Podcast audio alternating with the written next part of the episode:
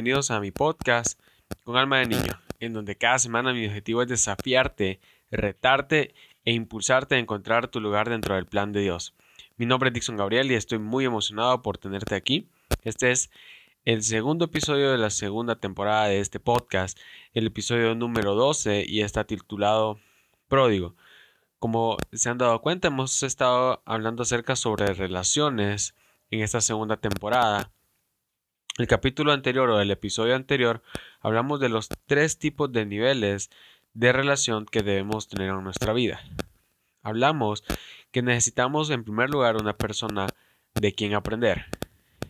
En segundo lugar, una persona con quien aprender o con quien caminar en el proceso. Y en tercer lugar, necesitamos una persona a quien enseñar, ya que la mayor responsabilidad de un líder siempre va a ser crecer y la segunda responsabilidad va a ser ayudar a otros a crecer y ayudarles a encontrar su potencial en Dios. El día de hoy vamos a estar hablando acerca de nuestra relación con Dios. La relación de Dios con su creación, o sea, nosotros. Lo primero que debemos entender es que es muy fácil hablar hoy en día acerca de nuestras relaciones con nuestros amigos, con nuestros compañeros de trabajo, nuestros compañeros de clase, la gente de la iglesia, las personas de nuestra organización. Porque obviamente pasamos la mayor parte del tiempo con ellos o convivimos la mayor parte del tiempo con nuestras familias. En en teoría nosotros nunca estamos solos, siempre estamos acompañados por alguien, siempre hay alguien alrededor nuestro y siempre hay alguien con quien relacionarnos a nuestro alrededor.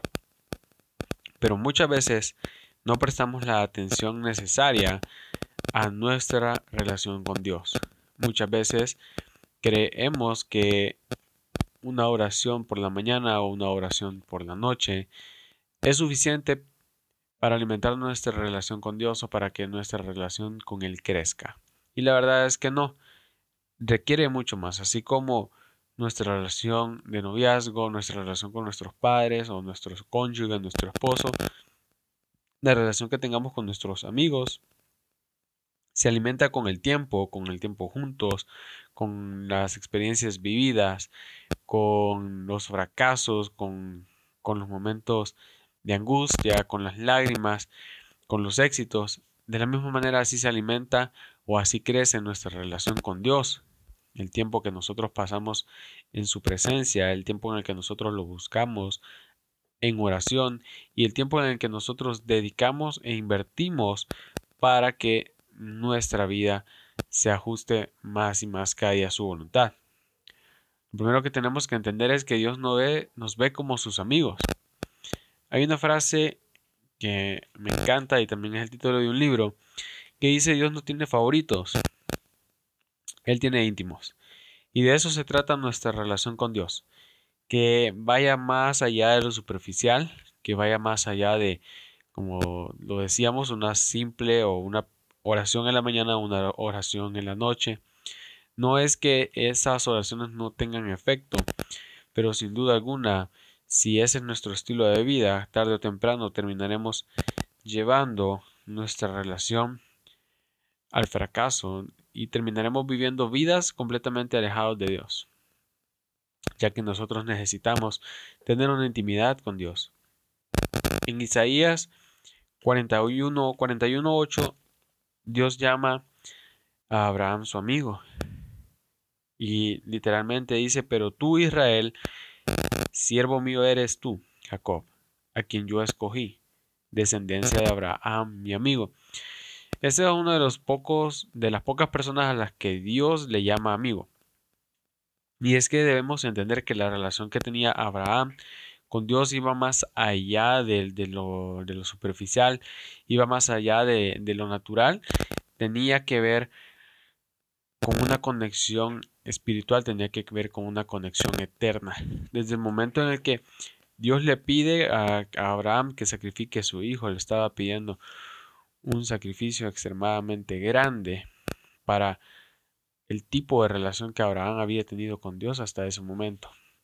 Y es que cuando nosotros queremos que nuestra relación con Dios crezca, Él va, a esperar que nosotros estemos dispuestos a hacer sacrificios grandes en nuestra vida para que nuestra relación con Él también pueda ser grande. La Biblia es una narrativa completa del amor en la que constantemente Dios se encuentra con el hombre y le muestra su amor. Sin duda alguna, Dios espera una relación de amor con nosotros. Y hay un versículo que a mí me apasiona, que hay un versículo en la Biblia que a mí particularmente me reta y me desafía a conocer más y más y más de Dios y aprender más y más de la palabra. Y es Osea 2.14, que en la Reina Valera dice, pero he aquí que yo la atraeré y la llevaré al desierto y hablaré a su corazón. En la traducción al lenguaje actual dice, a pesar de todo eso, llevaré a Israel al desierto y allí, con mucho cariño, haré que se vuelva a enamorar de mí. Y es que el amor también florece en los desiertos más áridos.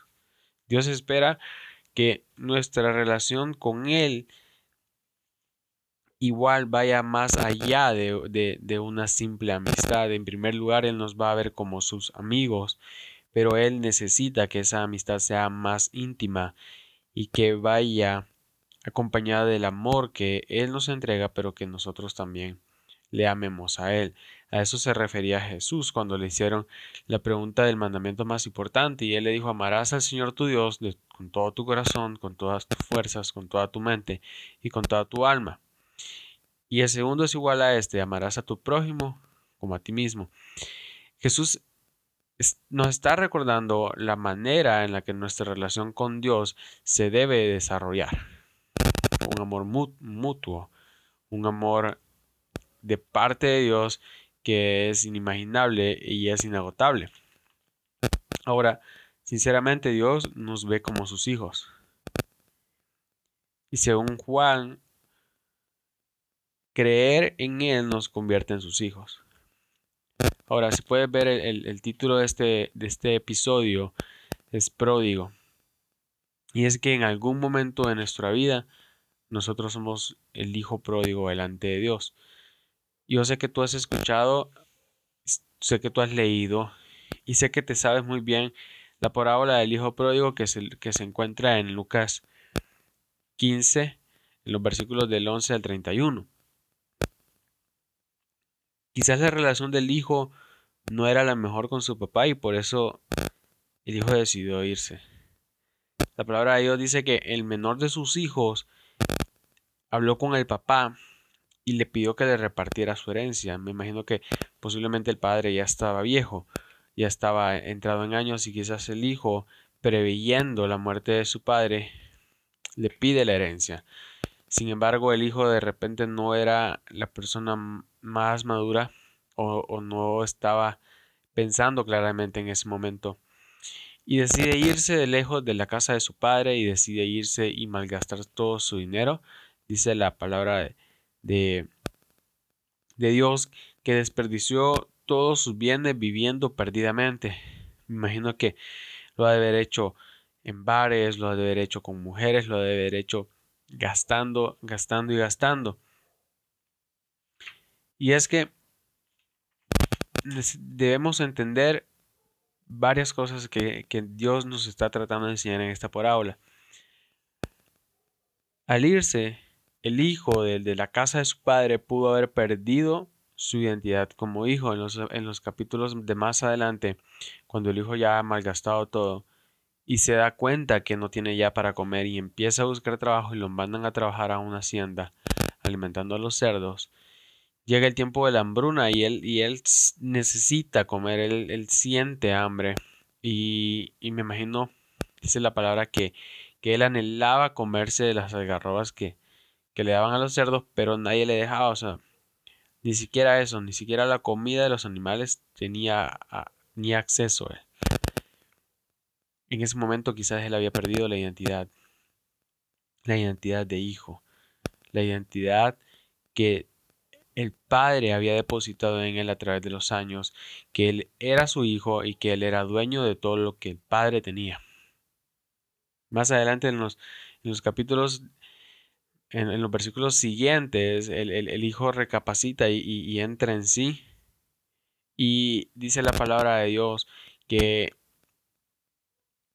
que Él recuerda y, y dice, en la casa de mi padre hay muchos jornaleros, hay muchos trabajadores y ellos comen mejor que yo, ellos están viviendo mejor que yo.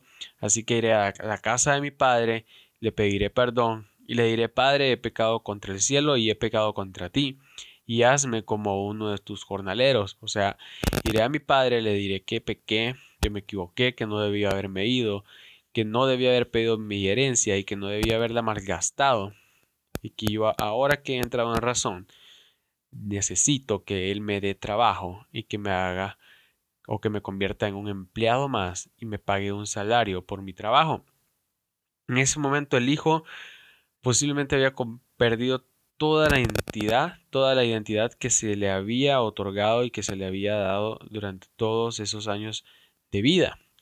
Él estaba desenfocado y estaba viéndose a sí mismo como algo menos de lo que él era. Y la verdad es que aunque nosotros en algún momento de nuestra vida podamos perder nuestra identidad como hijos, debemos entender que una vez siendo hijos, jamás dejamos de ser hijos de Dios. La misma palabra en Juan nos recuerda que creer en Él nos convierte en hijos de Dios y que la única manera de dejar de ser llamados hijos de Dios es dejar de creer en Dios. Pero Dios siempre tiene algo para nosotros y siempre quiere darnos lo mejor. Más adelante en la parábola el hijo regresa a la casa de, su padre y él dice, hablaré con mi padre y le diré que yo no soy digno de ser llamado su hijo, que he perdido mi identidad. El hijo va hacia su casa. Me imagino que en el trayecto él va pensando todo lo que le va a decir al padre, cómo va a reaccionar su papá, la manera en la que le va a pedir perdón, qué palabra qué palabra le va a decir. Y en el, en el versículo 20 encontramos uno de los versículos que a mi criterio es, es un versículo de los más poderosos de la palabra y que nos enseña tanto sobre nuestra relación con Dios. Y levantándose, vino a su padre, y cuando aún estaba lejos, el hijo pródigo, lo vio su padre y fue movido a misericordia y corrió y se echó sobre su cuello y le besó. Dice la palabra que cuando su padre lo vio, salió corriendo hacia donde estaba su hijo, lo besó y lo abrazó. Esta es la primera vez que vemos a Dios correr en busca de sus hijos. Y esto ha sido así desde el principio de la creación. Dios siempre ha buscado la manera de encontrarse con su creación. Dios siempre ha intentado y ha buscado la manera de encontrarse con sus hijos, de poder reconciliar a su creación con su creador, de poder acercarse a nosotros y no nosotros a Él porque al leer la Biblia nos podemos dar cuenta que toda la narrativa apunta a que Dios siempre está ahí con los brazos abiertos, extendidos, para recibirnos aún en nuestros peores momentos. Dios corre en busca de sus hijos. Dios intenta mostrarnos que siempre está con los brazos abiertos esperando que volvamos a ver, esperando que tomemos la decisión correcta y que por fin decidamos hacer nuestra nuestra identidad como hijos delante de Él. Ahora, ¿cómo estás viendo a Dios en tu vida? ¿Cómo vemos nosotros a Dios en nuestra vida? Y hay algo que, que yo siempre he considerado una gran verdad, que muchos al día de hoy, de los que están escuchando este podcast, todavía no se han dado cuenta. Y es que la manera en cómo nos relacionamos con nuestros padres naturales, con nuestro padre natural, hablo del padre biológico, del padre que te engendró o, del padre con el que tú estés viviendo, o la persona con la que conociste como tu padre durante tu vida. La manera en cómo nos relacionamos con Él influye en la manera en cómo nos relacionamos con Dios. Así que me vas a entender aquellas personas que de repente su papá en su niñez, en su adolescencia fue un padre duro, fue un padre distante, fue un padre de pocas palabras, van a sentir que Dios es un Dios distante y es un Dios de pocas palabras. Aquellas personas que de repente no tuvieron la dicha, no tuvieron la bendición de poder haber conocido a su Padre por cualquier circunstancia, por cualquier razón, y vivieron con la ausencia de su Padre, muchas veces en su vida van a sentir que Dios está ausente en medio de sus problemas. En cambio, aquellas personas que han tenido una relación mucho más sana y mucho más cercana con sus padres y que han recibido atención, amor y cariño de sus padres con los cuales saben que pueden hablar, pueden contar y van a ser escuchados. Entonces, la relación que tienen con Dios es más íntima y se sienten más cómodos al momento de acercarse a Dios en oración. Entonces, la manera en la como nosotros nos eh, relacionamos con nuestro Padre aquí en la tierra va a influir de cierta manera en la forma en la como nosotros nos relacionamos con Dios. Sin embargo, eso no determina nuestra relación con Dios, ya que nuestra relación con Dios es la puerta o es el primer paso para que nosotros podamos reconciliar nuestra relación con nuestro Padre aquí en la tierra. Ahora, como les decía, hay gente que ve a Dios como alguien que solo quiere castigar a los seres humanos, alguien que lo único que está interesado es en hacernos sufrir y en ver qué consigue de nosotros. Algunos otros lo ven como un jefe con un mal carácter y solo unos pocos lo ven como un padre amoroso. Ahora, en este momento yo te invito a que si tu relación no ha sido la mejor con Dios, si crees que Dios se ha alejado de ti o crees que tu relación no es la que debería ser, evalúes cómo está tu vida y cómo tú estás viendo a Dios. Dios nos ve como sus hijos.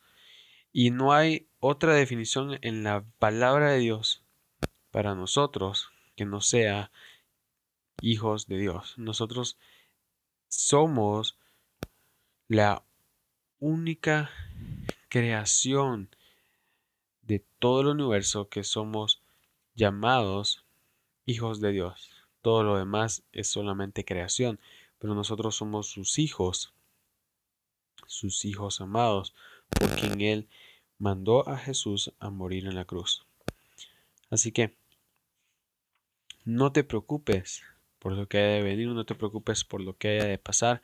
Tú mantén tu identidad como un hijo de Dios y no te alejes de esa relación, ya que nuestra relación con Dios es la relación más importante en nuestra vida. Nuestra relación con Dios va a determinar el éxito o el fracaso en nuestra vida y en nuestro futuro. Muy bien, recapitulando. Dios nos ve en primer lugar como sus amigos.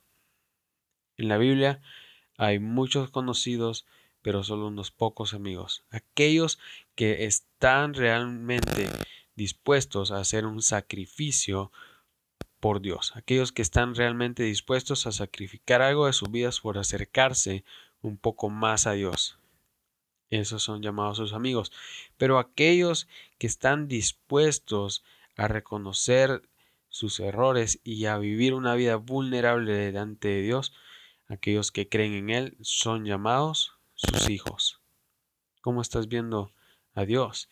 ¿Lo estás viendo como un amigo? ¿Lo estás viendo como un conocido? ¿Lo estás viendo como un padre? Recuerda que la manera en la cual nosotros nos relacionamos con nuestro Padre aquí en la tierra va a influir de cierta manera en la relación o en la forma en cómo nosotros nos relacionamos con Dios, pero no es determinante. Porque Dios nos ve como sus hijos y es a través de esa relación con Él que nosotros podemos restaurar todo aquello que hasta el día de hoy nos ha venido afectando. Dios sigue corriendo detrás de nosotros, sigue corriendo hacia nuestro encuentro y sigue estando allí con brazos abiertos esperando que nosotros reconozcamos que somos sus hijos. Que Dios te bendiga.